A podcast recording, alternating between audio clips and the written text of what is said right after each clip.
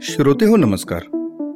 आरोग्यम podcast सिरीजमध्ये मी संतोष देशपांडे आपलं मनापासून स्वागत करतो. आरोग्य ही आपली खरी धनसंपदा आहे. ती मिळवणं तिचं जतन करणं हे आपलं सर्वांचं कर्तव्य आहे. आणि त्यासाठी वेळोवेळी तज्ज्ञांशी संवाद होणं ही अत्यंत गरजेची बाब ठरते. या भावनेतून आम्ही सुरू केलेल्या आरोग्यम पॉडकास्ट मालिकेला आपला खूप छान प्रतिसाद लाभतो आहे. म्हणूनच आम्हीही आरोग्य क्षेत्रात कार्यरत अनेक मान्यवर तज्ज्ञांना या पॉडकास्टसाठी खास पाचारण करतो आणि मग रंगतो तुमच्या आमच्या आरोग्याशी जिव्हाळ्याचं नातं सांगणाऱ्या गप्पा. होय श्रोते आजचा पॉडकास्ट आपला सर्वांसाठी स्पेशल ठरणार आहे. कारण आज आपल्याशी संवाद साधणार आहेत प्रसिद्ध अस्थिरोग तज्ज्ञ डॉक्टर पराग संचिती. अस्थिरोग या वैद्यक शाखेशी संचेती हे नाव किती जोडलं गेलेलं आहे हे आपणास ठाऊक आहेच.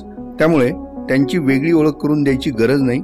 तरी अगदी थोडक्यात सांगतो संचेती हॉस्पिटलचे मॅनेजमेंट ट्रस्टी चेअरमन म्हणून पराग संचेती सर कार्यरत आहे ते स्वतः नी ऑर्थोस्कोपी नी रिप्लेसमेंट याच्यामध्ये स्पेशालिटी त्यांची आहे आणि आजवर हजारो रुग्णांना त्यांनी चालतं केलं आहे.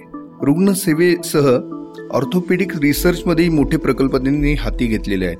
Padma Vibhushan doctor K H Sancheti सरांचा वसा वारसा जोपासतानाच या वैद्यक शाखेतील विद्यार्थ्यांना आधुनिकतेचा आरसा दाखवणारे असे हे डॉक्टर पराग संचेती आज आपल्याशी संवाद साधणार आहेत. डॉक्टर आपलं आरोग्यामध्ये मनापासून स्वागत. धन्यवाद. Movement is life life is movement असं आपलं ब्रीद आहे. म्हणूनच येस हा म्हणूनच आरोग्य प्रवाही राहण्यासाठी आरोग्यही उत्तम राहायला हवं. असा काहीसा खूप छान संदेश त्यातून मिळतो. म्हणून आजच्या आपल्या गप्पांची सुरुवात आपण करूया रुग्णसेवेसंबंधित काही प्रश्नांमधून. ओके.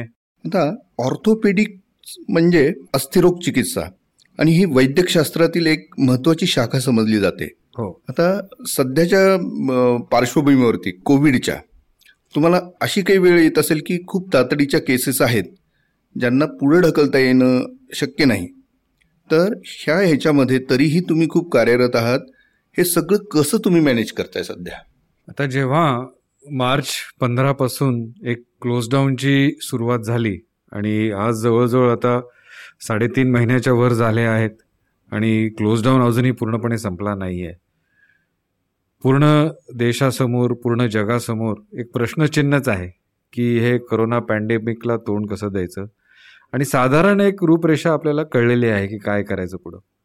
पण मला या ठिकाणी सांगायला आवडेल की जरी आमचं ऑर्थोपेडिक असेल हॉस्पिटल कोविड हॉस्पिटल नसेल तरी पहिल्या दिवसापासून आमची इमर्जन्सी सेवा ही पूर्णपणे चालू आहे. कारण हे ॲक्सिडेंट्स होत होते. जरी सगळे ट्रॅफिक जरी सगळं वाहनं रस्त्यावर नसतील तरी ॲक्सिडेंट्स हे थोडेफार होत होते आणि पेशंट्स येत होते. आणि त्यामुळे जरी पहिले दीड ते दोन महिने फक्त आम्ही इमर्जन्सी सर्व्हिसेस चालवत होतो जसे accident cases dislocation infection severe backache. असे पेशंट्स येत होते आणि त्यांना आम्ही ट्रीटमेंट देत होतो. अच्छा. आणि आता मग हॉस्पिटलमध्ये स्टाफ असतो आपला किंवा पेशंट्स ह्या सगळ्यांना एक थोडीशी धाकधूक असते हल्लीच्या काळात. तर ह्यांना ह्याच्यापासून दूर ठेवण्यासाठी वेगळे कुठले आपल्याकडं मेजरमेंट्स घेण्यात आले होते? म्हणजे खबरदारी कुठली घेण्यात आली होती? हो हो हो. जेव्हा लॉकडाऊन चालू झालं तेव्हा सुरुवातीला एक महिनाभर स्टाफ याला घाबरत होते. तर त्यासाठी सर्वप्रथम मी ठरवले की मी स्वतः इथं यायला पाहिजे. आणि मी पहिल्या दिवसापासून हॉस्पिटलला रोज येत आहे. काही काही वेळा एक दिवस आड यायचो सुरुवातीला. पण तरी साधारण पहिले एक महिना रोज येत होतो. यामुळे एक स्टाफला कॉन्फिडन्स आला की जर आपले चेअरमॅन स्वतः येत आहेत तर आपण यायला काय हरकत आहे? आणि नुसतंच त्यांना कॉन्फिडन्स देणं हा एक भाग नव्हता त्याच्यात. पण आम्ही प्रिकॉशन्स जे घेतले होते की आल्यावर सॅनिटायझेशन सोशल डिस्टन्सिंग त्यांना मास्क देणं त्यांना शिल्ड देणं हे सगळं केलं होतं. आम्ही पहिल्या तीन आठवड्यात सगळ्या हॉस्पिटल कर्मचाऱ्यांचा एक ग्रुप बनवला. तीन ग्रुप बनवायला लागले कारण साडेसातशे कर्मचारी होते. आणि त्यावर रोज मी काही व्हिडिओज पाठवायचो काही त्याच्यात मेसेजेस पाठवायचो. आणि अशा प्रकारे स्टाफला एक आत्मविश्वास दिला त्यांना उत्तेजित केलं की आपल्या services medical services orthopaedic services जे आहेत त्या इमर्जन्सी आहेत आणि तुम्ही घरी बसलात तर त्या आपण देऊ शकणार नाही रुग्णांना आणि त्याच्यामुळे रुग्णाला नक्कीच तोटा होईल. जर त्याला काही फ्रॅक्चर असेल तर त्याचे फ्रॅक्चर नीट जुटणार नाहीत. जर त्याला काही चेस्ट इंजरी असेल हेड इंजरी असेल तर दगावू शकेल. आणि अशा वेगवेगळ्या प्रकारच्या त्यांच्याशी संवाद साधला आणि त्यांच्यात आत्मविश्वास दिला आणि मग हळूहळू सगळा स्टाफ यायला लागला. आणि आज मी सांगू शकतो की आता जवळजवळ एट्टी फाईव्ह पर्सेंट स्टाफ आमचा आज कामावर येतो. तरी आमचं काम पूर्ण शंभर टक्के होत नसेल तरी आता फॉर्टी फॉर्टी फाय पर्सेंट हे काम आम्ही सध्याच्या क्षणाला करत आहोत. वा. नाही खूपच वाखाणण्याजोगी गोष्ट आहे कारण एवढ्या चॅलेंजिंग कंडिशनमधून आपला सर्व स्टाफ आहे काम करतो आहे. आपण स्वतः काम करत आहात. अनेक जी भीती लोकांच्या मनात बसलेली होती पण भीती न बाळगता फक्त काळजी घेत आपण चांगल्या पद्धतीने काम करू शकतो आणि आपलं कर्तव्य निभावू शकतो. हे खूप छान तुम्ही याच्यातनं दाखवून दिलेलं आहे. दुसरी एक महत्त्वाची गोष्ट आहे की पेशंटबद्दल. आता इतक्या वर्षापासून जे पेशंट्स आपल्याशी जोडले गेलेले आहेत बांधले गेलेले आहेत कुठंही काही झालं तर ते अर्थात नेहमी तुमच्याकडे येतात. अशा लोकांना सध्या तुम्ही कशा पद्धतीने मार्गदर्शन करताय? आता दोन प्रकारचे पेशंट आम्ही ट्रीट करतो. एक तर इमर्जन्सी सर्व्हिसेस जसं मी आत्ताच तुम्हाला सांगितलं की accident dislocation fractures severe pain infection. आणि दुसरे म्हणजे इलेक्टिव्ह सर्जरीज जे अपॉइंटमेंट घेऊन आमच्याकडे येतात. की नी रिप्लेसमेंट सर्जरी काही स्पाईन सर्जरी स्पोर्ट्स सर्जरीज की जे हे ऑपरेशन जे इलेक्टिव्ह म्हणजे थांबू शकतात. तर आम्ही आत्तापर्यंत काय केलं की पहिले दोन ते अडीच महिने कम्प्लिटली इलेक्टिव्ह सर्जरीजना सांगितलं की सध्या आम्ही इलेक्टिव्ह ऑपरेशन्स करत नाही आहे तुम्हाला जर काही त्रास असेल तर तुम्ही आम्हाला फोन करा. टेलिकन्सल्टेशन चालू केले. टेलिकन्सल्टेशनद्वारा त्यांना एक कॉन्फिडन्स आला की काही लागलं तरी डॉक्टर इमिजिएटली अवेलेबल आहेत. एक ट्वेंटी फोर सेवन टेलिकन्सल्टेशनची सर्व्हिस कॅज्युअल्टी डिपार्टमेंटद्वारा आम्ही देत होतो.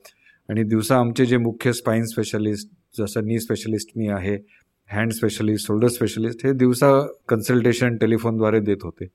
आणि जसं थोडंसं हे लोकांना एक कळलं की हे पॅन्डेमिकची माहिती काय प्रिकॉशन्स घ्यायचे काय नाही. आणि त्यानंतर म्हणजे साधारण एक ते दीड महिन्यापूर्वी आम्ही इलेक्टिव्ह सर्जरीज करायला चालू केलं. जेव्हा इलेक्टिव्ह सर्जरीज करायला सुरुवात केली तेव्हा पेशंटना भीती होती की मी ऑपरेशनला आलो. ह्या ठिकाणी तुम्ही काय काय करत आहात की त्याच्यामुळे मला कोविड होणार नाही कोरोना होणार नाही? तर सर्वप्रथम आम्ही आल्या आल्या त्यांची हिस्ट्री घ्यायचो की काय तुम्हाला ह्याच्यापर्यंत आता राज आला आहे काय ट्रॅव्हलिंग काही केलं का? ताप आहे का? खोकला आहे का? बॉडी एक आहे का? त्यांचं टेम्परेचर घ्यायचं. त्यांचं ऑक्सिजन सॅच्युरेशन जे कोरोनामध्ये ड्रॉप होतं ते मेजर करायचो. आणि त्यानंतरच मग त्यांना सांगायचो की ठीक आहे आता तुम्ही ही ट्रीटमेंट घेऊ शकता. आणि जर त्यांना ऑपरेशनची गरज असेल खरंच की खूप पेन होते जरी नी रिप्लेसमेंट ही एक इलेक्टिव्ह सर्जरी असेल तरी दुखणं हे खूप असतं. आणि हे दुखणं असह्य झालं तर आम्हाला ऑपरेशन करणं भाग आहे. आणि त्याप्रमाणे मग आम्ही हे इलेक्टिव्ह ऑपरेशन हे चालू केले. अच्छा. म्हणजे ऑपरेशन तर चालू तुम्ही आता केलेलेच आहेत पण जो नुसता सल्ला द्यायचा आहे तो तर तुम्ही देतच होता. म्हणजे तो कायम चालू होता. म्हणजे पहिल्या दिवसापासून टेलिकन्सल्टेशन हे चालूच होते. आणि ज्यांना समक्ष यायचं होतं त्यांच्यासाठी ओपीडी पण चालू होती. म्हणजे being a hospital we can never be close it is under the essential right त्यामुळे ते चालू ठेवणं भागच होतं. आणि त्याप्रमाणे आम्ही केलं आणि हळूहळू रुग्णांनाही थोडा आत्मविश्वास वाढला. भीती कमी झाली. जरी केसेस आज वाढलेले आहेत तरी लोकांची एक भीती कमी झाली आहे की आता ते जास्त संख्येने येतात हॉस्पिटलला ट्रीटमेंट घेतात. आणि जे त्यांचं पेन बेरिंग कॅपॅसिटी जी होती ती काय होतं की जेव्हा नाईलाज आहे आता कुठंच मी जाऊ शकत नाही घरीच आहे. तर ठीक आहे गोळ्या घेऊन मला बरं वाटतंय. तर ते काळ त्यांनी काढला पण त्याला एक मर्यादा आहे. असंच एक रुग्ण होता. एक माझा जवळजवळ सात ते आठ वर्षापासूनचा हा रुग्ण होता. आणि त्याला गुडघे खूप दुखत होतं. तर ॲक्च्युली एप्रिलमध्ये त्याची शस्त्रक्रिया ठरली होती. आणि एप्रिलमध्ये त्यांचा मुलगा येणार होता अमेरिकेहून आणि आम्ही ऑपरेशन हे करणार होतो. पण हे लॉकडाऊन झाल्यामुळे त्यांच्या मुलालाही येता आलं नाही आणि त्यांनाही दुखणं खूप होत होतं. पण तरी त्यांना आम्ही होम फिजिओथेरपी दिली. त्यांना काही इंजेक्शन आमचे डॉक्टरनी जाऊन घरी दिले इंट्रार्टिक्युलर इंजेक्शन त्यांनी दुखणं कमी झालं आणि आता पंधरा दिवसापूर्वी ते आले आणि त्यांचं ऑपरेशन झालं. पण गेले ते ऑपरेशनच्या आधी जे दीड दे दोन महिने त्यांना जो त्रास होता तो असह्य होता. आणि त्यामुळे एका दृष्टीने हे ऑपरेशन कधी मी करून घेतो असं त्यांना झालं होतं. पण तेव्हा कंडिशन एवढी आयडियल नव्हती की ऑपरेशन करण्यासाठी. म्हणून त्यांना आम्ही थोडंसं टेलिकन्सल्टेशनद्वारे इंजेक्शनद्वारे मेडिसिन्सद्वारे फिजिओथेरपीद्वारे थोडासा वेळ काढला. आणि आता पंधरा दिवसापूर्वी ती शस्त्रक्रिया नी रिप्लेसमेंटची यशस्वीरित्या पार पडली. म्हणजे movement is life life is movement हे तुमचं ब्रीथ तुम्ही तर पाळतायत. हो हो आणि हो, आता हे लॉकडाऊन कंडिशनमध्ये खरं तर लॉकडाऊन हा शब्द ऑर्थोपेडीला खूप सूट होतो असं मला बऱ्याचदा वाटतं. हो हो हो हो हो. ओके मी एक मध्यंतरी असं ऐकलं की संचेती इन्स्टिट्यूटच्या काही मुलांनी काही एक सर्वे केला होता की लॉकडाऊनच्या काळात कुठल्या गोष्टीचं जास्त त्रास होतोय लोकांना? आणि त्याच्यामध्ये मानदुखी पाठदुखी असे काही छोट्या गोष्टी होत्या पण त्या त्रासदायक होत्या. हो. तर त्याबद्दल आपण काही सांगू शकाल का? हो तो एक सर्वे आमच्या स्पाईन डिपार्टमेंटने केला होता की लॉकडाऊन पासून ज्या रुग्णांना कंबरदुखी मानदुखी होती त्यांचं फॉलोअप काय होत होतं त्यांचं प्रोग्नॉसिस कसं होतं त्यांची ही जी डिझीज प्रोसेस होते त्याचं कसं ते प्रोसीड होत होतं? तर ह्याच्यात साधारण चारशे वीस चारशे पंचवीस पेशंट आम्ही नोंदले होते. त्यातले अर्धे पेशंट पाठदुखीचे होते आणि अर्धे पेशंट मानदुखीचे होते. तर असं आम्हाला आढळलं की ज्यांना फक्तच पाठदुखी होती आणि ज्यांना पायाला मुंग्या येत नव्हतं आपल्याला माहिती आहे की पायाला मुंग्या येतात पायाला करंट जातो त्याला आपण सायटिका म्हणतो. तर ज्या रुग्णांना सायटिका नव्हते ते they were comfortable with medicines and exercise but ज्यांना पायात दुखणं येत होतं सायटिका पेन होतं पायांची शक्ती थोडी कमी व्हायला लागली होती. अशा रुग्णांना मग ट्रीटमेंटची गरज पडली. त्यामुळे साधारण दोनशे दहा जे रुग्ण पाठदुखीचे होते त्यातले तीस ते चाळीस रुग्णांना आम्हाला गेले अडीच ते तीन महिन्यात शस्त्रक्रिया करावी लागली. मानदुखीचं थोडं वेगळं होतं. मानदुखीमध्ये आम्हाला असं आढळलं की त्यांची जो पेन थ्रेशोल्ड होता तो बराच जास्त होता. त्यामुळे मानदुखीमध्ये हार्डली जे दोनशे पेशंट होते त्यातले हार्डली काही पाच ते सहा लोकांना शस्त्रक्रिया लागली. ते पण कारण त्यांची हातातली शक्ती कमी झाली. बोटांना खूप मुंग्या यायला लागल्या ज्याला आपण सर्व cervical spondylosis with slip disc म्हणतो. म्हणजे पाचव्या किंवा सहाव्या मणक्यातली चकती सरकते चौथ्या किंवा पाचव्या मणक्यातली चकती सरकते. तर अशा पेशंटना मग शस्त्रक्रिया लागली. तर ह्याच्यातून एक आम्हाला आढळलं की doing a spine surgery unless there is neuro deficit म्हणजे हातापायची शक्ती कमी नसेल झालं फक्तच पेन असेल तर आपण ती लांबवू शकतो. आणि किंबहुना जवळजवळ चाळीस टक्के पेशंट पूर्णपणे बरेही झाले. अच्छा. हे ज्यांना आम्हाला वाटलं होतं की तेव्हा शस्त्रक्रिया लागू शकेल. पण एक आता त्याच्यातून चांगला खूप निष्कर्ष निघाला की थोडा जर वेळ काढला तर जे जे स्लिप डिस्क असेल स्पॉन्डिलोस असेल तर ती बॉडी अडॅप्ट टू इट. म्हणजे नेचरमुळे इतकं फायदा होतो की बॉडी अडॅप्ट होते आणि ते पेन हळूहळू नाहीसं होतं. त्यामुळे एक महत्त्वाचा विषय ह्यातून येतो की जर काही शस्त्रक्रिया आज आपण करणार असेल तर ती शस्त्रक्रिया करायच्या आधी थोडी conservative treatment non operative treatment ही द्यायला पाहिजे. आणि बहुतांश वेळा जसं ह्या आम्हाला चारशे पंचवीसपैकी चाळीस टक्के पेशंट आढळले की ते जवळजवळ पूर्ण बरे झालेत. आणि ज्यांना आम्ही एकेकाळी शस्त्रक्रियेचा विचार करत होतो. So people have now to realise की पाठदुखी कंबरदुखी ही बरी होऊ शकते.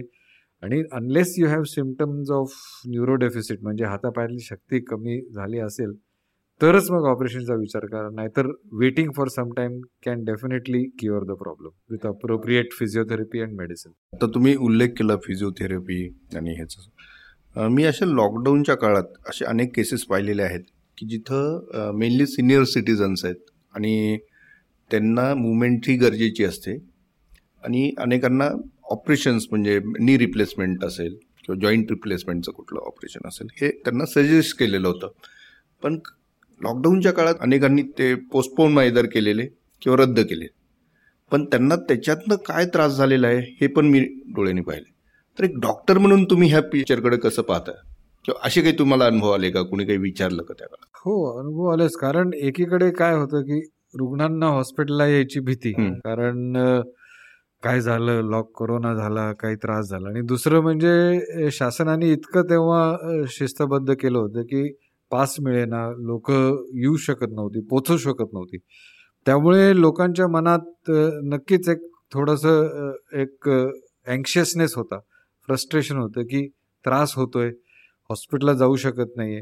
तर अशा काळात त्यांना धीर देणं हेच एक आमच्या हातात होतं. आणि जसं मी तुम्हाला सांगितलं की टेलिकन्सल्टेशन म्हणजे लॉकडाऊन झाल्यापासून आजपर्यंत मी जवळजवळ साडेचारशे ते पाचशे रुग्ण पाहिले असतील. म्हणजे रोजचे जवळजवळ दहा ते बारा रुग्ण मी बघायचो आणि ते पण मोफत. म्हणजे टेलिकन्सल्टेशनला बिलकुल चार्ज नाही केला आणि त्यांना रोज साधारण दोन ते तीन तास हे चालायचं. आणि ह्याच्यातून एक लक्षात आलं की जर पेशंटना आपण आत्मविश्वास दिला त्याला सांगितलं की काही झालं तर आहे तुम्ही कधी पण रात्री येऊ शकता आणि इमर्जन्सी असेल तर मग पोलीस पण तुम्हाला अडवणार नाहीत. The mere giving them confidence and that somebody is there to take care of them really help a lot त्यामुळे रुग्णांना थोडीशी त्यांची भीती कमी झाली. एक कॉन्फिडन्स झाला की काही जरी झालं तरी ठीक आहे. I will be able to reach the hospital orthopaedic आणि कार्डिओलॉजीमध्ये हाच एक फरक आहे. कार्डियकमध्ये काय होतं की जेव्हा कोरोनरी आर्टरीज तुमच्या हृदयाच्या रक्तवाहिन्या अडकतात तिथं क्लॉट जमा होतात तर मग जीवाला धोका असतो. Knee pain back pain neck pain orthopaedic जे प्रॉब्लेम असतात त्याच्यामध्ये जीवाला धोका फार कमी वेळा असतो unless there is some infection which has spread in the body तरच. त्यामुळे हे जेव्हा आम्ही त्यांना सांगायचो की ठीक आहे थोडं दुखणं सहन करा ताई. थोडं अजून जाऊ दे दिवस हे गोळ्या घेऊन बघा. आपण नाही झालं तर आम्ही आहोतच तुम्ही या. त्याच्यामुळे पेशंटना एक बरं वाटलं आणि देवर डेफिनेटली हॅपी की संजयदेव हॉस्पिटलनी ही सेवा त्यांच्यासाठी चालू केली होती. आणि अनेकांना फिजिओथेरपीची पण गरज असते. ऍब्सोल्युटली ऍब्सोल्युटली त्याला काही मग तुम्ही पर्याय सुचवला किंवा हो तर त्याच्यासाठी जे काही लोक येऊ शकत होते फिजिओथेरपीला त्यांनी आम्ही इथं बोलवलं. पण अजून एक आम्ही उपक्रम केला म्हणजे की ऑनलाईन व्हॉट्सअप व्हिडिओ कॉलिंगने फिजिओथेरपी देणं तर जेव्हा माझं कन्सल्टेशन व्हायचं आणि जेव्हा मला कळायचं की ह्याचा गुडघा दुखतोय तर ह्याला मी एक्सरसाइजेस पाहिजे क्वाड्रिसेप स्ट्रेंथनिंग एक्सरसाइजेस पाहिजे. तर मग तो रुग्ण ती सेवा आमच्या फिजिओथेरपी डिपार्टमेंट थ्रू ती घ्यायचा. आमचे जे फिजिओथेरपिस्ट आहेत त्यांना आम्ही स्लॉट्स दिले होते. रोज त्यांना morning nine to evening six पर्यंत वेळ असायचा. आणि त्यावेळेस व्हिडिओ कॉलिंग व्हॉट्सॲप व्हिडिओ कॉलिंगद्वारे ते ही ऑनलाईन फिजिओथेरपी त्यांना द्यायचे. एक तासाचा सेशन म्हणजे तुम्हाला सांगायचं म्हणजे माझ्या आईचं गुडघ्याचं ऑपरेशन जस्ट लॉकडाऊनच्या पूर्वी झालं. नऊ मार्चला त्यांचं ऑपरेशन झालं. आणि तेव्हा हे ऑपरेशन झालं. कोरोनाची सोळा तारखेनंतर सुरुवात झाली. आम्ही त्यांना डिस्चार्ज दिलं. कारण त्यांचं वय चौऱ्याहत्तर होतं. माझ्या वडिलांचं वय पंच्याऐंशी. तर म्हटलं तर तुम्ही येऊ नका. पण मग फिजिओथेरपी कशी द्यायची? मग तेव्हा आम्ही ऑनलाईन फिजिओथेरपी चालू केली. व्हिडिओ कॉलनी त्यांना फिजिओथेरपी द्यायचो. आणि आज मला सांगायला आनंद वाटतो की ते रोज आमच्या घराच्या भोवती पाच राऊंड मार मारतात. दुखणं पूर्ण गेले. जरी ते फिजिकली येऊन इथं फिजिओथेरपी करू शकले नाही. जरी फिजिओथेरपी त्यांच्या घरी फिजिओथेरपिस्ट पोचू शकले नाहीत. तरी आज त्यांचा जो रिझल्ट आहे तो मी म्हणेन even if it was before the lockdown किंवा लॉकडाऊन नसतं झालं तरी तो रिझल्ट तसाच आला असता असं म्हणण्याला काहीच मला हरकत वाटत नाही. वा. नाही हे खो खूपच छान गोष्ट आहे की व्हिडिओवरून किंवा टेलिकॉन्फरन्सिंगवरून तुम्ही फिजिओथेरपीचं पण शिक्षण लोकांना दिलं जे त्यांनी अदरवाईज कधी घेतलं नसतं. लॉकडाऊनमुळे ते घ्यावं लागलं. आणि जेव्हा आपण एखादी गोष्ट शिकतो तेव्हा ती ट्राय करतो डायरेक्ट अप्लाय करतो. आणि ती अचूक करायचा जास्त प्रयत्न करतो. त्यामुळे ते अटेम्प्टसही होतात. आणि ती गोष्ट माणूस कधी विसरत नाही. त्याच्यामुळे तो जो तुमचा मुख्य हेतू होता तर तोही साध्य होतो. आणि ही खूप चांगली गोष्ट आहे ते मला सर्व श्रोत्यांनी या निमित्ताने सांगावं असं वाटतं की संचेती हॉस्पिटलने ह्या लॉकडाऊनच्या काळात आहे आपलं काम कसं चालू ठेवलं होतं अव्याहत हे याच्यातनं दिसतं. आणि त्यातनं ही रुग्णसेवा प्रभावी पद्धतीने राबवली गेली. ह्याचे अनेक उदाहरणं ह्या संवादातून आता आपल्यासमोर येत आहेत. सर सध्याच्या काळात अनेक पेशंटला एक असा तुम्ही सल्ला द्यावा असं मला वाटतं की प्रिकॉशन्स आता घरी आपण असतो बाहेर फिरतोय सध्या तर प्रिकॉशन्स काय घेतल्या पाहिजेत जेणेकरून त्यांना त्रास होऊ नये. त्रास झाला तर वेदना सहन करता येतील. कारण प्रत्येक वेळेस डॉक्टर्स अवेलेबल होतील अशातला भाग नाही. कारण अनेक लोक बाहेरगावी राहतात. अनेक लोक आपले पेशंट्स त्याच्यामध्ये आहेत. ते पटकन येऊ शकत नाहीत. पण ओव्हरऑल प्रिकॉशन्स किंवा प्रतिबंधात्मक उपाय म्हणू आपण ते असे कुठले घेतले पाहिजेत असं आपल्याला वाटतं? हा खूपच एक चांगला प्रश्न विचारला आपण की ह्या लॉकडाऊनमध्ये किंवा केव्हाही ही प्रतिबंधक उपाय हे ऑर्थोपेडिक दुखण्यासाठी आपण काय घेऊ शकतो? तर ह्याच्यात प्रामुख्याने दोन तीन गोष्टी मी सांगू इच्छितो. एक तर जर तुम्हाला काही पाठदुखीची थोडीफार चिन्ह असतील तर तुम्ही काही त्याचे विशिष्ट व्यायाम आहेत ते व्यायाम करायला पाहिजे. आणि जे कोर मसल्स म्हणतो पाठीचे ते कोर मसल्स स्ट्रेंथन करायला पाहिजे. त्याचे सोपे उपाय आहेत. त्याच्याने सोपे व्यायाम आहेत. ते रोज जरी तुम्ही एक पंधरा वीस मिनटं सकाळी केले तर खूप आहे. आणि काही प्रिकॉशन्स जसे विचारले की तुम्ही काही जड सामान उचलू नये पुढं वाकू नये. झोपताना शक्यतो असा एक कडक बिछाना वापरा. ह्या गोष्टी तुम्ही प्रामुख्याने केल्या पाहिजेत. तर व्यायाम आणि काही गोष्टी न करणे ह्याच्यामुळे आपण पाठदुखी मानदुखी ही नक्कीच टाळू शकतो आणि झाली तरी त्याची वेदना कमी हो कशा राहतील हे बघू शकतो. दुसरा प्रॉब्लेम म्हणजे आपल्याला बऱ्याच वेळा गुडघेदुखी असते आणि गुडघेदुखी हळूहळू सुरुवात होते. म्हणजे खास करून जे उत्तर वयात होणारा जो संधिवात असतो त्याला जो ऑस्टिओ ऑर्थरायटिस म्हणतो त्याची चिन्ह काय एकदम खूप जास्त प्रमाणात येत नाही. तर थोड्याफार प्रमाणात सुरुवातीला येतात की तुम्ही रोज तुमचं दुसऱ्या मजल्यावर घर आहे ते जिने चढून जाताय वर आणि इतके दिवस जिने वापरतानाही दुखत नव्हतं. वर जाताना किंवा खाली येताना पण अलीकडे दुखतंय. रोज फिरायला जात होता किंवा असं काही असताना जर तुम्हाला आढळलं की गुडघे दुखायला लागले तर त्याचे उपाय आपण प्रतिबंध घेऊ शकतो. सर्वात महत्त्वाचं म्हणजे जर तुम्ही काय असं मांडी घालून खाली बदलत असाल तर मांडी घालू नये. आणि ती मांडी घातल्यामुळे काय होतं की गुडघा डीप फ्लेक्शनमध्ये जातो आणि हाडाचे भोवती जे आवरण असतं त्याची झीज जास्त होते. त्यामुळे मांडी घालणे नाही. कुठलीही डीप फ्लेक्शनची मुवमेंट म्हणजे जर काही योगासनं तुम्ही करत असाल तर पद्मासन वज्रासन हे तुम्ही अवॉइड करा. जर तुमच्या घरात दुसऱ्या मजल्यावर तुम्ही राहता आणि जिने असतात लोकांना वाटतं की थोडा व्यायाम होईल जिने वापरू तर जिने न वापरा लिफ्ट वापरा लिफ्ट असेल तर. जर लिफ्ट नसेल तर एक एक पायरी एका वेळेस चढा रेलिंगला चढून असं घाई करू नका चढताना उतरताना. तुम्ही जर घरात काय देवपूजा खाली बसून करत असाल तर एक छोटा सहा इंचीचा स्टूल वापरा. स्टूलवर बसून ती पूजा करा. तर ह्या सगळ्या गोष्टी जर तुम्ही पाळल्या तर नक्की गुडघेदुखी तुमची कमी होईल किंवा जास्त प्रमाणात वाढणार नाही. आणि त्याचबरोबर सर्वात महत्त्वाचा विषय म्हणजे वजन कमी ठेवणे. मग ही पाठदुखी असो किंवा गुडघेदुखी असो जर तुमचं वजन जे आम्ही म्हणतो की एक बी एम आय चोवीस ते पंचवीसच्या आत पाहिजे तर ते तुम्ही नक्कीच ठेवायला पाहिजे. कारण it is directly shown that the relation of increased weight has increased proportion of knee pain back pain तर वजन कमी कसं ठेवायचं? हा प्रश्न नेहमीच मला जे रुग्ण किंवा विचारतात. तर ह्याच्यात प्रामुख्याने खाण्याचंच महत्त्वाचं आहे. म्हणजे eighty percent of weight reduction is related to food त्यामुळे जेवणात तुम्ही तळलेले पदार्थ गोड पदार्थ भात बटाटा मांसाहारी बेकरी प्रोडक्ट्स हे पूर्णपणे टाळायला पाहिजे. ह्याच्यामुळे नक्कीच तुमचा कार्बोहायड्रेट कंटेंट जो असतो तो कमी होईल आणि शक्यतो प्रोटीन कंटेंट वाढवायला पाहिजे. पालेभाज्या खाणं भाज्या खाणं green vegetables leafy vegetables fruits ह्याचं प्रमाण जास्त ठेवा. तर हे जर तुम्ही पाळलं की तळलेले पदार्थ गोड पदार्थ भात बटाटा बेकरी प्रोडक्ट्स नॉनव्हेज हे जर कमी केलं तर नक्कीच तुमचं वजन कमी होईल. आणि वजन कमी झाले तर पाठीवर येणारा जोर सगळं तुमचं शरीराचं वजन गुडघ्यावर असतं. गुडघ्यावर येणारा जोर हा कमी प्रमाणात होईल. आणि त्याच्यामुळे गुडघेदुखी पाठदुखी ही कमी होईल. तर हे उपाय मला प्रतिबंधक सांगायचे वाटतात.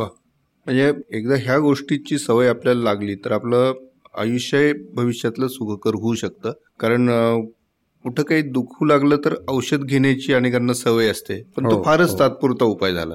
त्याच्यामुळे ह्या गोष्टी जर आपल्या जीवनशैलीचाच भाग जर बनला तर नक्कीच मला वाटतं प्रत्येकाला एक आरोग्याची दिशा करेक्ट आणि औषधांनी काय होतं की आम्ही सिमटम्स दूर करतो. गुडघे दुखी तर गुडघे दुखायचं कारण नाही झालं. गुडघे दुखायचं कारण इज इन्क्रीज वेट स्थूलपणा. गोळ्या देऊन दुखणं कमी होईल. पण जर तुम्ही ऍक्च्युली वेट कमी केलं तर बेसिक प्रॉब्लेमच तुम्ही ट्रीट करताय. त्यामुळे treat the disease treat the problem not the symptom त्याची चिन्ह ट्रीट करू राईट आता गुडघेदुखीचा तुम्ही उल्लेख केलात म्हणून एक प्रश्न माझ्या मनात आला. अलीकडच्या काळात मी असं पाहिलेलं आहे की गुडघेदुखीचा त्रास पूर्वी ज्येष्ठांनाच होत होता. पण तो अलीकडच्या काळात मी असं पाहतोय की जे तरुण मुलं आहेत त्यांनाही तो कुठंतरी आता जाणवतोय. तर असं काही आहे का? तुमच्या असं काही निदर्शना झालं आहे की की गुडघेदुखीला आता एज फॅक्टर पूर्वीसारखा जसा होता फक्त केवळ तुमच्या वयापरत्वे तुमचे सांधेची झीज होते वगैरे. पण अशी काही उदाहरणं तुमच्यासमोर आली आहेत का? तर गुडघेदुखीचे दोन प्रमुख कारण आहेत. एक तर संधिवात म्हणजे गुडघ्याच्या भोवती जे आवरण असतात त्याची झीज आणि दुसरे म्हणजे गुडघ्याच्या इंजरीज नी इंजरीज ज्याला म्हणतो. तर पहिलं थोडं संधिवादाबद्दल सांगतो. सर्वसाधारणपणे जो पन्नाशी नंतर होणारा वाद असतो त्याला ऑस्टिओआर्थरायटिस म्हणतो. म्हणजे गुडघ्याच्या भोवती आवरणाची झीज होणारा वाद म्हणजे तो ऑस्टिओआर्थरायटिस म्हणजे तो पन्नास पंचावन्न नंतर होतो. पण आता काही काही जे अर्थरायटिस असतात खास करून आम वात रुमॅटोड अर्थरायटिस हा जो आहे तो हा वयाच्या वीस पंचवीस या वयोगटात पण होऊ शकतो आणि त्याच्यामुळे गुडघे दुखू शकतात. आपण पाहिलंय की कधी कधी लहानपणी काही इंजुरीज होतात गुडघ्याला आणि तेव्हा आपण काही करत नाही. पण त्याचं रूपांतर पुढे गुडघे दुखी ह्या ह्याच्यात होऊ शकतं आणि गुडघे दुखू शकतात. त्यामुळे संधिवात हा एक मोठं कारण आहे की गुडघे दुखायचा. आणि जर तो गुडघा दुखला संधिवातामुळे तर मग त्याचे त्याप्रमाणे इलाज करायला पाहिजे काही ब्लड टेस्ट करायला पाहिजे एक्सरे करायला पाहिजे. त्याचे अचूक निदान झालं पाहिजे की हा आमवात आहे का हा वयामानाने होणारे हाडाच्या झिजेमुळे संधिवात आणि हे म्हणजे वेळेत वयाच्या विशिष्ट टप्प्यात जर आपण तपासणी करून घेतली तर ते फायदेशीर ठरू शकतं ते फायदेशीर ठरेल. म्हणजे तो आपण रोखू शकतो. जेव्हा आम्ही त्याची ट्रीटमेंट करतो. त्याला संधिवाताला आम्ही चार ग्रेड्समध्ये डिवाइड करतो. फर्स्ट म्हणजे जस्ट त्याची सुरुवात असते. सेकंड स्टेज म्हणजे हाड थोडं झिजायला लागतं. थर्ड म्हणजे खूप जास्त प्रमाणात हाड झिजून दुखणं चालू होतं. आणि फोर्थ म्हणजे त्याला व्यंगत्व येतं. जर पहिल्या किंवा दुसऱ्या स्टेजमध्ये पहिल्या किंवा दुसऱ्या टप्प्यात आपण त्यांना ट्रीट केलं तर ते तिसऱ्या टप्प्यात जाण्यासाठी आपण रोखू शकतो. आणि नक्कीच मग त्यांना जर समजा ते रोखू शकलो चौथ्या टप्प्यात जाण्यात रोखू शकलो तर आपण एक त्यांचं नी रिप्लेसमेंट ऑपरेशन असतं ते आपण थांबवू शकतो. किंवा ते ॲटलिस्ट काही वर्षांसाठी पुढे ढकलू शकतो. आणि समजा अशी वेळ आलीच की आता ऑपरेशनला पर्याय नाही असं आपण पाहतो. तर त्या त्या केसमध्ये रुग्ण पुढे शस्त्रक्रियेचे किंवा ऑपरेशनचे असे कुठले पर्याय आता समोर आलेले आहेत? आता खास करून संधिवातासाठी म्हणजे दोन प्रकारचे ट्रीटमेंट्स आहेत नी रिप्लेसमेंटमध्ये एक तर हाफ नी रिप्लेसमेंट ज्याला आम्ही म्हणतो की पार्शल नी रिप्लेसमेंट अर्धाच गुडघा बदलायचा. जो भाग जास्त झिजलेला आहे गुडघ्यात दोन भाग असतात. एक बाहेरचा म्हणजे लॅटरल आणि एक आतला म्हणजे मिडियल तर मिडियल कंपार्टमेंट झिजू शकतो लॅटरल कंपार्टमेंट आणि बहुतांश वेळा ninety percent of the times medial म्हणजे आतला कंपार्टमेंटच झिजतो तर तेवढा अर्धा कंपार्टमेंटच बदलायचा. त्याला हाफ नी रिप्लेसमेंट म्हणजे पार्शल नी रिप्लेसमेंट म्हणतात. आणि दुसरं म्हणजे टोटल नी रिप्लेसमेंट की पूर्णच सांधा बदलायचा.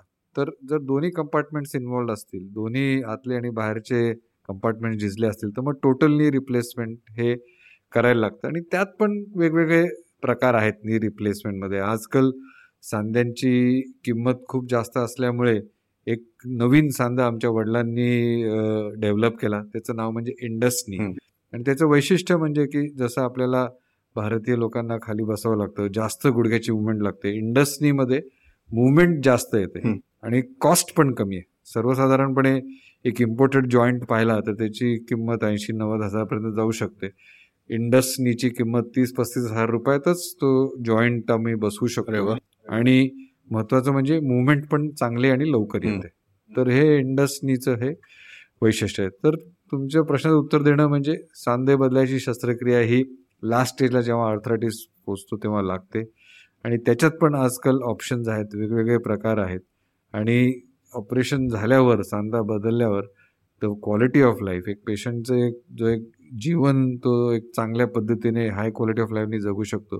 त्याचा त्याला आनंदच वेगळा असतो. आणि मला वाटतं वेळीच जर शस्त्रक्रिया केली तर त्याचा जो अदरवाईज परिणाम झाला असता इतर आरोग्यावरती तो एक टाळता येतो. बरोबर. कारण जर वेळी सर्जरी नाही झाली शस्त्रक्रिया नाही झाली तर पायात व्यंगत्व वाढतं.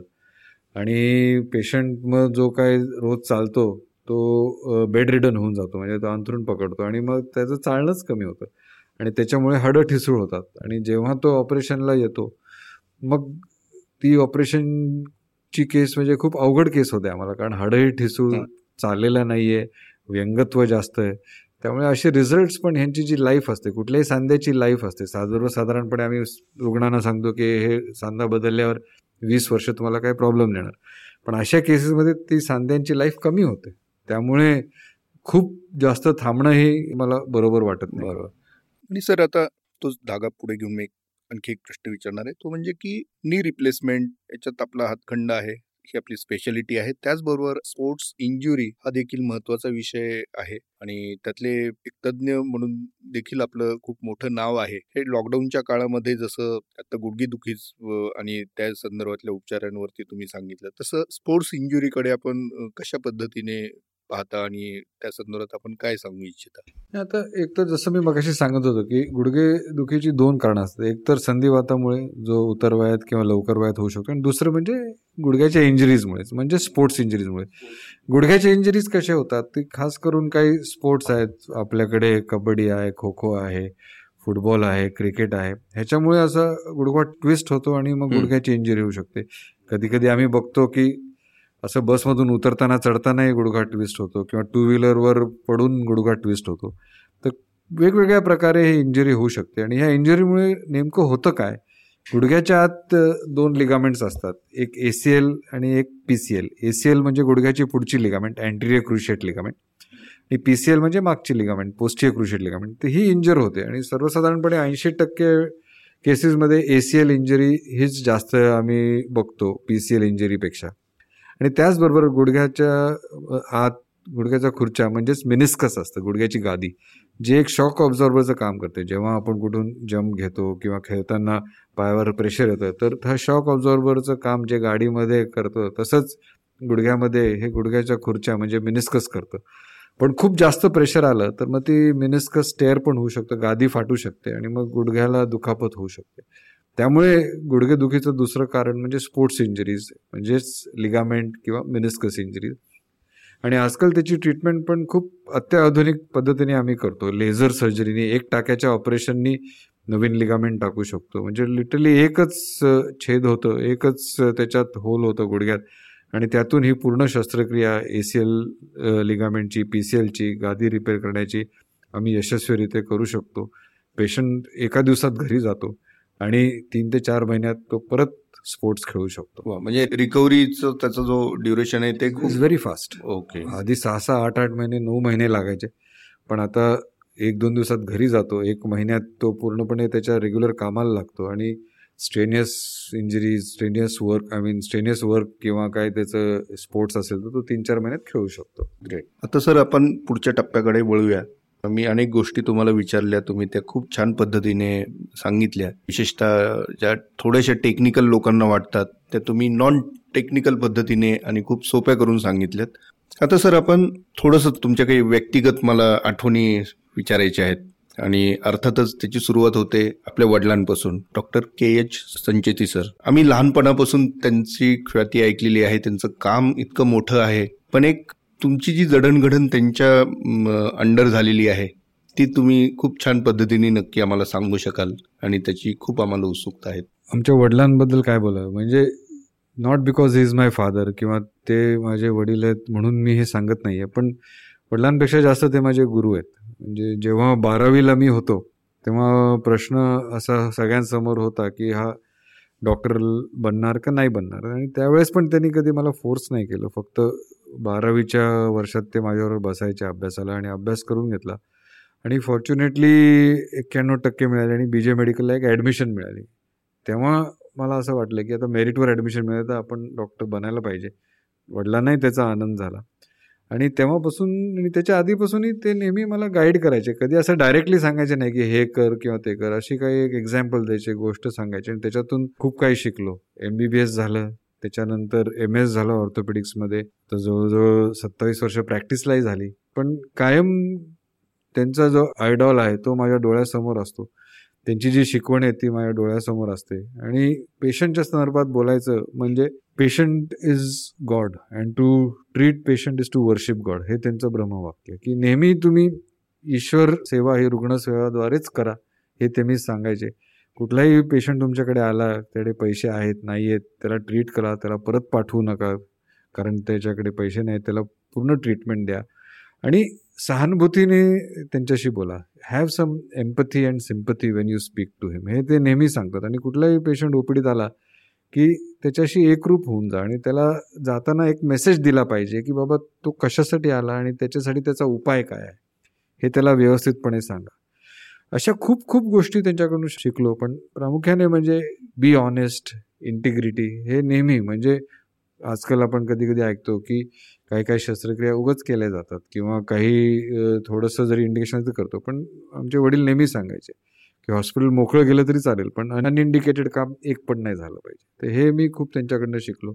अजून ते नेहमी सांगायचे की live and let live and forgive and forget म्हणजे तर ठीक आहे जे कोणी काय केलं असेल तर you forget it and forgive him जास्त त्याच्यावर मनावर त्रास करून घेऊ नका.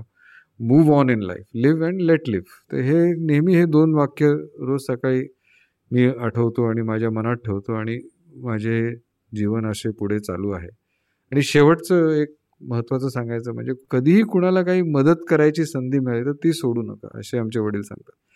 कारण if you are in a position to help you should help मग ती नुसतीच फायनान्शियल हेल्प नसते. आणि ॲज अ डॉक्टर पेशंटला आम्ही खूप वेळा मदत करू शकतो. थोडंसं आउट ऑफ द वे जाऊन त्याला एक पर्सनल सर्व्हिस देणं त्याला काही त्रास असेल तर फोन करून विचारणं अशा काही एक पर्सनलाइज गोष्टी केल्याने त्यालाही बरं वाटतं किंवा त्याचं काही काम आहे छोटंफार इकडं तिकडं त्याला काही सर्टिफिकेट पाहिजे काही त्याच्या मुलांना कुठं काही फोन करायचा आहे किंवा काही अडकलेत काही पास पाहिजे किंवा whatever way you can help वडील नेहमी सांगतात की कुठलेही कुणालाही म्हणजे तो पेशंट असो नसो तुमचा मित्र असो किंवा एक सर्वसामान्य साधा माणूस असो किंवा कोणी असो त्याला काही जर मदत करता आली तर करा. And by doing that you are not doing a favour to him but you are doing a favour to yourself त्यामुळे ती संधी कधी सोडू नका. वा खूपच प्रेरणादायी आहे सगळं. Help ever hurt never correct आणि त्यांच्या विचारांचा वारसा तुम्ही तुमच्या कार्यातून चालवत आहात. आणि ही सगळ्या सगळ्यांसाठीच आपल्या भूषणाची बाब आहे. म्हणून संचेती हॉस्पिटल म्हटल्यानंतर एक लोकांना जो विश्वास वाटतो त्याचं कारण त्याचे रूट्स इथंच कुठंतरी आहेत. हे विचारत असतानाच अजून मी पुढचा प्रश्न असा घेतो की तुमच्या आयुष्यातले असे काही प्रसंग असतील की जे तुम्हाला कायम आठवणीतले राहिलेले आहेत आणि जे तुम्हाला काहीतरी शिकून गेलेले आहेत? असं काही एखादा प्रसंग तुम्हाला शेअर करावं असं वाटतं? प्रसंगपेक्षा एक एक पेशंट होती माझी जी नाशिकची होती. आणि ती जेव्हा ट्रीटमेंटला माझ्याकडे आली तेव्हा तिचे दोन्ही गुडघे खराब होते. व्हीलचेअरवर आली. गेले दोन वर्ष व्हीलचेअरवर होती. बिलकुल चालू शकत नव्हती. रोजचे रोज म्हणजे टॉयलेटला जाणं पण जमत नव्हतं. आणि अगदी निराशदायक झाली होती डिप्रेस झाली होती. आणि जेव्हा ती ओपीट झाली ती म्हणली आता डॉक्टर तुम्ही काय करू शकला तर करा नाही तर आता मला काही सुचत नाही. मी काही माझं बरं वाईट करून घेईन. तर असं जेव्हा बोलल्यावर तर दोन मिनटं मी शांतपणे बसलो तिच्यासमोर. सगळं ऐकून घेतलं. अशा वेळेस वेळ देणं महत्त्वाचं असतं. ट्रीटमेंट मला माहीत होती की गुडघे डॅमेज आहेत त्याला नी रिप्लेसमेंट करणं जरुरी आहे. पण ते सांगतानाही तिचे अजून पर्सनल प्रॉब्लेम्स की घरी ती एकटी होती तिचे मुलं वाळं अमेरिकेत होती. तर हे सगळं मी समजून घेतलं. आणि नंतर तिच्यावर शस्त्रक्रिया केली. तिला जवळजवळ तीन ते चार आठवडे ठेवून घेतलं जरी आम्ही एक आठवड्यानी सोडतो. रिहॅबिलिटेशन केलं फिजिओथेरपी केलं तिच्या मुलांशी व्हिडिओ कॉलनी संवाद साधला आणि तिला चालत पाठवलं. जेव्हा ती चालत गेली संचेती हॉस्पिटलमध्ये तितकी खुश होती. म्हणजे जे एक माणूस जो एक पेशंट येतो अगदी डिप्रेस्ड काय करायचं काय नाही सुचत नाही आणि हसत मुखत जातो तर हा ह्याच्यापेक्षा मोठा आनंद एक डॉक्टरला काय? त्यामुळे हा पेशंट जो आहे नाशिकचा तो नेहमी माझ्या डोळ्यासमोर असते ती बाई. आणि खूप छान वाटतं. कधी मला काही असं स्वतःबद्दल किंवा थोडं असं मलाही डॉक्टरनाही स्ट्रेस येतो. तर हा एक प्रसंग आठवतो. आणि ती अजूनही काल डॉक्टर्स डे होता. तिने एक मोठं दोन पानाचं पत्र पाठवलं. मी तुम्हाला दाखवत होते. आणि खूप छान वाटतं. त्यामुळे असे हे जे प्रसंग आहेत त्याच्यामुळे एक तुम्हाला जीवनात आनंद मिळतो. वा नाही ही संवेदनशीलता कायम ठेवणं हे फारच आवश्यक आहे. आणि ती आवश्यक डॉक्टरांना जितकं आहे तितकीच रुग्णांना सुद्धा आहे. कारण ह्यांच्यातलं जे नातं आहे ना ते खूपच विलक्षण आहे. आणि ते फक्त डॉक्टर समजू शकतात चांगल्या पद्धतीने हो. आणि किंवा ते रुग्ण समजू शकतात. आत्ता तुम्ही उल्लेख केला म्हणून एक विचारलं की एक डॉक्टर म्हणून हे सगळं खूप स्ट्रेसफुल तुमचं लाईफ आहेच आहे. पण अशा काही गोष्टी आहेत का जे तुम्हाला नेहमी ताजं ठेवतात? म्हणजे काही छंद असतील किंवा काही अशा? छंद असं काय की लॉकडाऊनच्या आधी तर आम्ही सकाळी सात साडेसातला यायचो रात्री दहा साडे दहा अकरा व्हायचे. त्यामुळे छंद कधी असं वेळ मिळाला नाही कुठला छंद साधण्यासाठी. पण व्यायाम करणं आणि दुसरं म्हणजे रात्री अर्धा पाऊण तास न्यूजपेपर वाचणं याच्यात मला खूप आनंद मिळतो. रात्री? हो घरी गेल्यावर तो तो त्या दिवशीचा न्यूजपेपर रात्री मी वाचतो. आणि सकाळी पाच ते सहा व्यायाम करतो. तर ह्या दोन गोष्टींमुळे एक हा छंदच म्हणायचा आता. कारण एक दिवसभराला एक ऊर्जा मिळते व्यायाम केल्याने. सकाळी सूर्यनमस्कार करतो पस्तीस आणि काही व्यायाम करतो. आणि रात्री आलं की बसून सोफावर अर्धा तास न्यूजपेपर वाचतो. तर ह्याच्यामुळे एक स्ट्रेस रिलीफ मिळतो. आणि आता तर लॉकडाऊनमध्ये ट्रॅव्हलिंगचा प्रश्न नाही पण एक ट्रॅव्हलिंग हे मला आवडतं. कारण ट्रॅव्हलिंगमध्ये तुम्हाला एक वेळ मिळतो स्वतःचा स्वतः विचार करायला. कोणी नसतं तुमच्याबरोबर फ्लाईटमध्ये किंवा गाडीत कुठं जाताना. आणि त्याच्यामुळे जो एक स्ट्रेस रिलीफ किंवा स्ट्रेस बस्टर मिळतो तुम्हाला आणि you get time for yourself ज्याला तो आम्ही मी टाईम म्हणतो तो ट्रॅव्हलिंगमध्ये मिळायचा. आता पण सध्या ते कमी झाले त्यामुळे व्यायामावरच आणि आता पेपर पण बंद होता पण चालू झाला आहे त्यामुळे व्यायामावर जास्त भर दिला आणि त्याच्यामुळे एक मला खूप एक आनंद मिळायचा. म्हणजे तुम्ही ऑर्थोपेडिक सर्जनही आहात आणि स्वतः एक उत्तम व्यायामही तुम्ही फॉलो करताय. ग्रेट आणखी एक विचारायचं होतं की नुकतंच युकेच्या एका युनिव्हर्सिटीने तुम्हाला ऑनररी डॉक्टरेट दिलेली आहे. आणि माझ्या माहितीनुसार असं पहिल्यांदाच घडलेलं आहे. पहिली भारतीय आपण आहात. तर याबद्दल तुम्ही थोडस स्वतः सांगावं. हो आता एक रिसेंटलीच चार ते पाच महिन्यापूर्वी हा अवॉर्ड मला दंडी युनिव्हर्सिटी तर्फे मिळाला. युके मध्ये दंडी म्हणून स्कॉटलंडमध्ये हे शहर आहे. आणि ती युनिव्हर्सिटी जी आहे दंडी युनिव्हर्सिटी ती जवळजवळ युरोपमधली तिसरी नंबरची युनिव्हर्सिटी आहे. आणि हा अवॉर्ड ते दरवर्षी देतात. आणि ह्या वर्षी त्यांनी माझं नाव निवडलं. आणि ह्याच्यात दोन कारणांमुळे जास्त आनंद झाला. मला एक तर I was the first Indian म्हणजे मी पहिला भारतीय की ज्याला हा अवॉर्ड मिळाला. आणि सेकंड हाच अवॉर्ड एकोणीसशे एक्क्याऐंशी साली क्वीन मदर जे आहेत युकेच्या राणी त्यांनाही मिळाला होता. त्यामुळे एक विशेष आनंद ह्या अवॉर्डचा मला आहे. क्या बात. हे खूपच अभिमानाची बाब आहे आपल्या सगळ्यांना. तर आता आपण सर समारोपाकडे येऊया कारण खूप वेळ मी तुमचा घेतलेला आहे.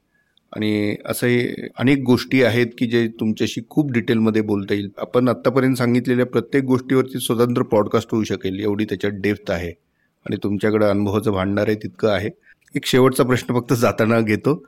तो असा की लॉकडाऊनच्या काळामध्ये लोकांना खूप विचार करायला वेळ मिळालेला आहे आणि आरोग्याकडे बघण्याची एक नवीन दृष्टी पण देणारी ती एक संधी होती असं म्हटलं जातं. आणि अनेक तज्ज्ञ मान्यवर त्याच्यावरती एक चांगला एक विचारही लोकांना देत असतात. तर आता आमच्या श्रोत्यांसाठी तुम्ही एक काय संदेश देऊ इच्छिता? पुढच्या काळात त्यांनी त्यांच्या आरोग्याकडे कसं पाहावं? नक्कीच. खूप चांगला प्रश्न आहे संतोषजी. आता आपण बघत आहोत की गेले साडेतीन महिने हा लॉकडाऊन चालू आहे. अजूनही थोड्याफार प्रमाणात चालू आहे. आणि लोकांना ह्याच्या पुढं काय होणार हा एक प्रश्नचिन्ह आहे एक अनिश्चितता आहे की उद्या काय होणार आहे. तर मला असं वाटतं की आपण जास्त विचार करू नये की उद्या हे कमी होणार का वाढणार. आपल्या मनात नेहमी सकाळी प्रश्न येतो अरे बाबा आता कमी झालं आहे का? किती केसेस झाले महाराष्ट्रात भारतात? आता वाढतं आहे का? कमी होतं आहे मी कामाला जाऊ का? नको जाऊ? पण मला एक आवर्जून सांगावशी वाटतं की ह्याचा विचार करू नका. कारण जी गोष्टी आपल्या हातात नाही आहे त्याबद्दल विचार करून काय फायदा? त्याच्याऐवजी असा विचार करा की तुम्ही तुमची हेल्थ तुमचं जे इम्युनिटी आहे ती प्रतिकार क्रियाशक्ती आहे तुमचं आरोग्य आहे ते कसं चांगलं ठेवू शकता? त्यासाठी व्यायाम करा. तुमची इम्युनिटी वाढवण्यासाठी आपल्याला माहीत आहे की व्हिटॅमिन सी झिंक गिलॉय काय काय काढा घेणं खूप खूप काही प्रकार आहे त्याच्याबद्दल मी जास्त सांगणार नाही पण इम्युनिटी वाढवा व्यायाम करा. हे तुमच्या हातात आहे आणि ह्याच्यामुळे तुम्ही तुमची प्रतिक्रिया शक्ती वाढल्यामुळे जर तुम्हाला कोरोना झाला तर तुम्ही लवकर बरे व्हाल आणि एसिम्टोमॅटिक पण राहाल. तर हे नक्की करा. दुसरी गोष्ट म्हणजे की एक कृतज्ञता व्यक्त करा. जर तुमच्या देवाकडे विश्वास असेल देवासमोर करा किंवा एका ठिकाणी घरी बसून थोडं ध्यान करा. की हॅव ग्रॅटिट्यूड की जे काय आज चाललंय ते ठीक आहे. पण आपल्याला आज देवानी जे काय दिलंय आणि त्याच्याबद्दल एक समाधान व्यक्त करा की तुमचं एक मन शांत राहील. त्यामुळे I always believe in gratitude thank the lord जे आपण म्हणतो की ते व्यक्त करा. त्याच्यासाठी ध्यान करा किंवा जर तुमचा देवावर विश्वास असेल तर एक पाच मिनटं देवासमोर बसा. ह्यानी पण एक खूप पॉझिटिव्ह एनर्जी तुम्हाला मिळेल.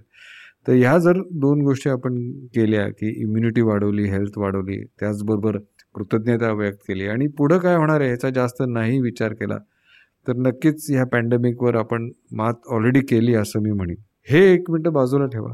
जर कुणाला काही काही हाडाचे विकार असतील पाठदुखी असेल मानदुखी असेल या काळात जर कुणाला काही संचिती हॉस्पिटलच्या डॉक्टरांची काही मदत लागत असेल तर ती आम्ही द्यायला तयार आहोत. कधीही ट्वेंटी फोर सेवन आपलं हॉस्पिटल चालू असतं.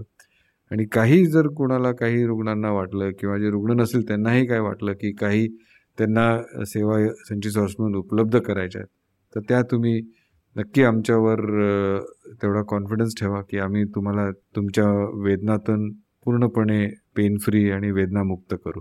खूपच छान सर. आपलं सेशन खूपच रंगलेलं आहे. पुढे आपण नेहमी भेटत राहू. वेगवेगळ्या विषयांवरती आपण चर्चा करत राहू. आजच्या हे आरोग्यम पॉडकास्टमध्ये आपण वेळात वेळ काढून आलात आणि आपला वेळ दिला. आणि अनेक गोष्टी मला माहिती आहे कारण एक कॉम्प्लिकेटेड ऑपरेशन संपून तुम्ही आता वेळ काढलेला होता. आणि तरीही निश्चित केलेली वेळ पाळणं यासाठी तुम्ही ह्या पॉडकास्टसाठी परत उपलब्ध झालात. त्याच्यामुळे I am so thankful for you आपण भेटत राहूया. On the contrary I am thankful to you Santoshji. हा खूप छान तुम्ही प्रोग्राम रंगवला. प्रश्न जेव्हा कसे विचारायचे काय विचारायचे त्याच्यामुळे तो कार्यक्रम रंगतो. आणि खूप अतिशय चांगल्या पद्धतीने तुम्ही माझे विचार जाणून घेतले. त्याबद्दल मी तुमचा आभारी आहे. ही जी तुम्ही एक नवीन शंकळा चालू केली आहे आरोग्यम पॉडकास्ट ही खूप छान कल्पना आहे. आणि ह्याच्यामुळे लोकांचे विचार तुम्ही लोकांसमोर ठेवता. आणि बरेच वेळा कधी कधी काही गोष्टी आपल्याला माहीत असतात पण जर त्या दुसऱ्याच्या कडून ऐकण्यात आल्या तर त्याचा आपल्याला एक जास्त मनावर त्याचा इफेक्ट होतो. तर ही जी गोष्ट तुम्ही करत आहात की लोकांचे विचार काही दुसऱ्या लोकांसमोर ठेवणे म्हणजे each person has something to contribute असं मी नक्की म्हणतो. आता जे काय मी बोललो हे माझे विचार होते पण मी काही तुमचे पॉडकास्ट ह्याच्या आधी दोन डॉक्टरांचे ऐकले त्याच्यातून मला खूप शिकायला मिळालं. त्यामुळे हा खूप एक छान इनिशिएटिव्ह आहे. हा तुम्ही चालू ठेवा. आणि आरोग्य पॉडकास्टला माझ्या शुभेच्छा. थँक्यू संतोष नक्की सर नक्की. धन्यवाद. आणि तुमच्यासारखे तज्ज्ञ मार्गदर्शक इतक्या यांचं प्रेम आणि स्नेह आणि लोभ मिळाला तर ही कल्पना नक्कीच लोकांपर्यंत आणखी चांगल्या पद्धतीने आणखी जास्तीत जास्त लोकांपर्यंत पोहोचायला मदत होईल. ते याबद्दल माझ्या मनात कुठंही शंका नाही. धन्यवाद सर. थँक्यू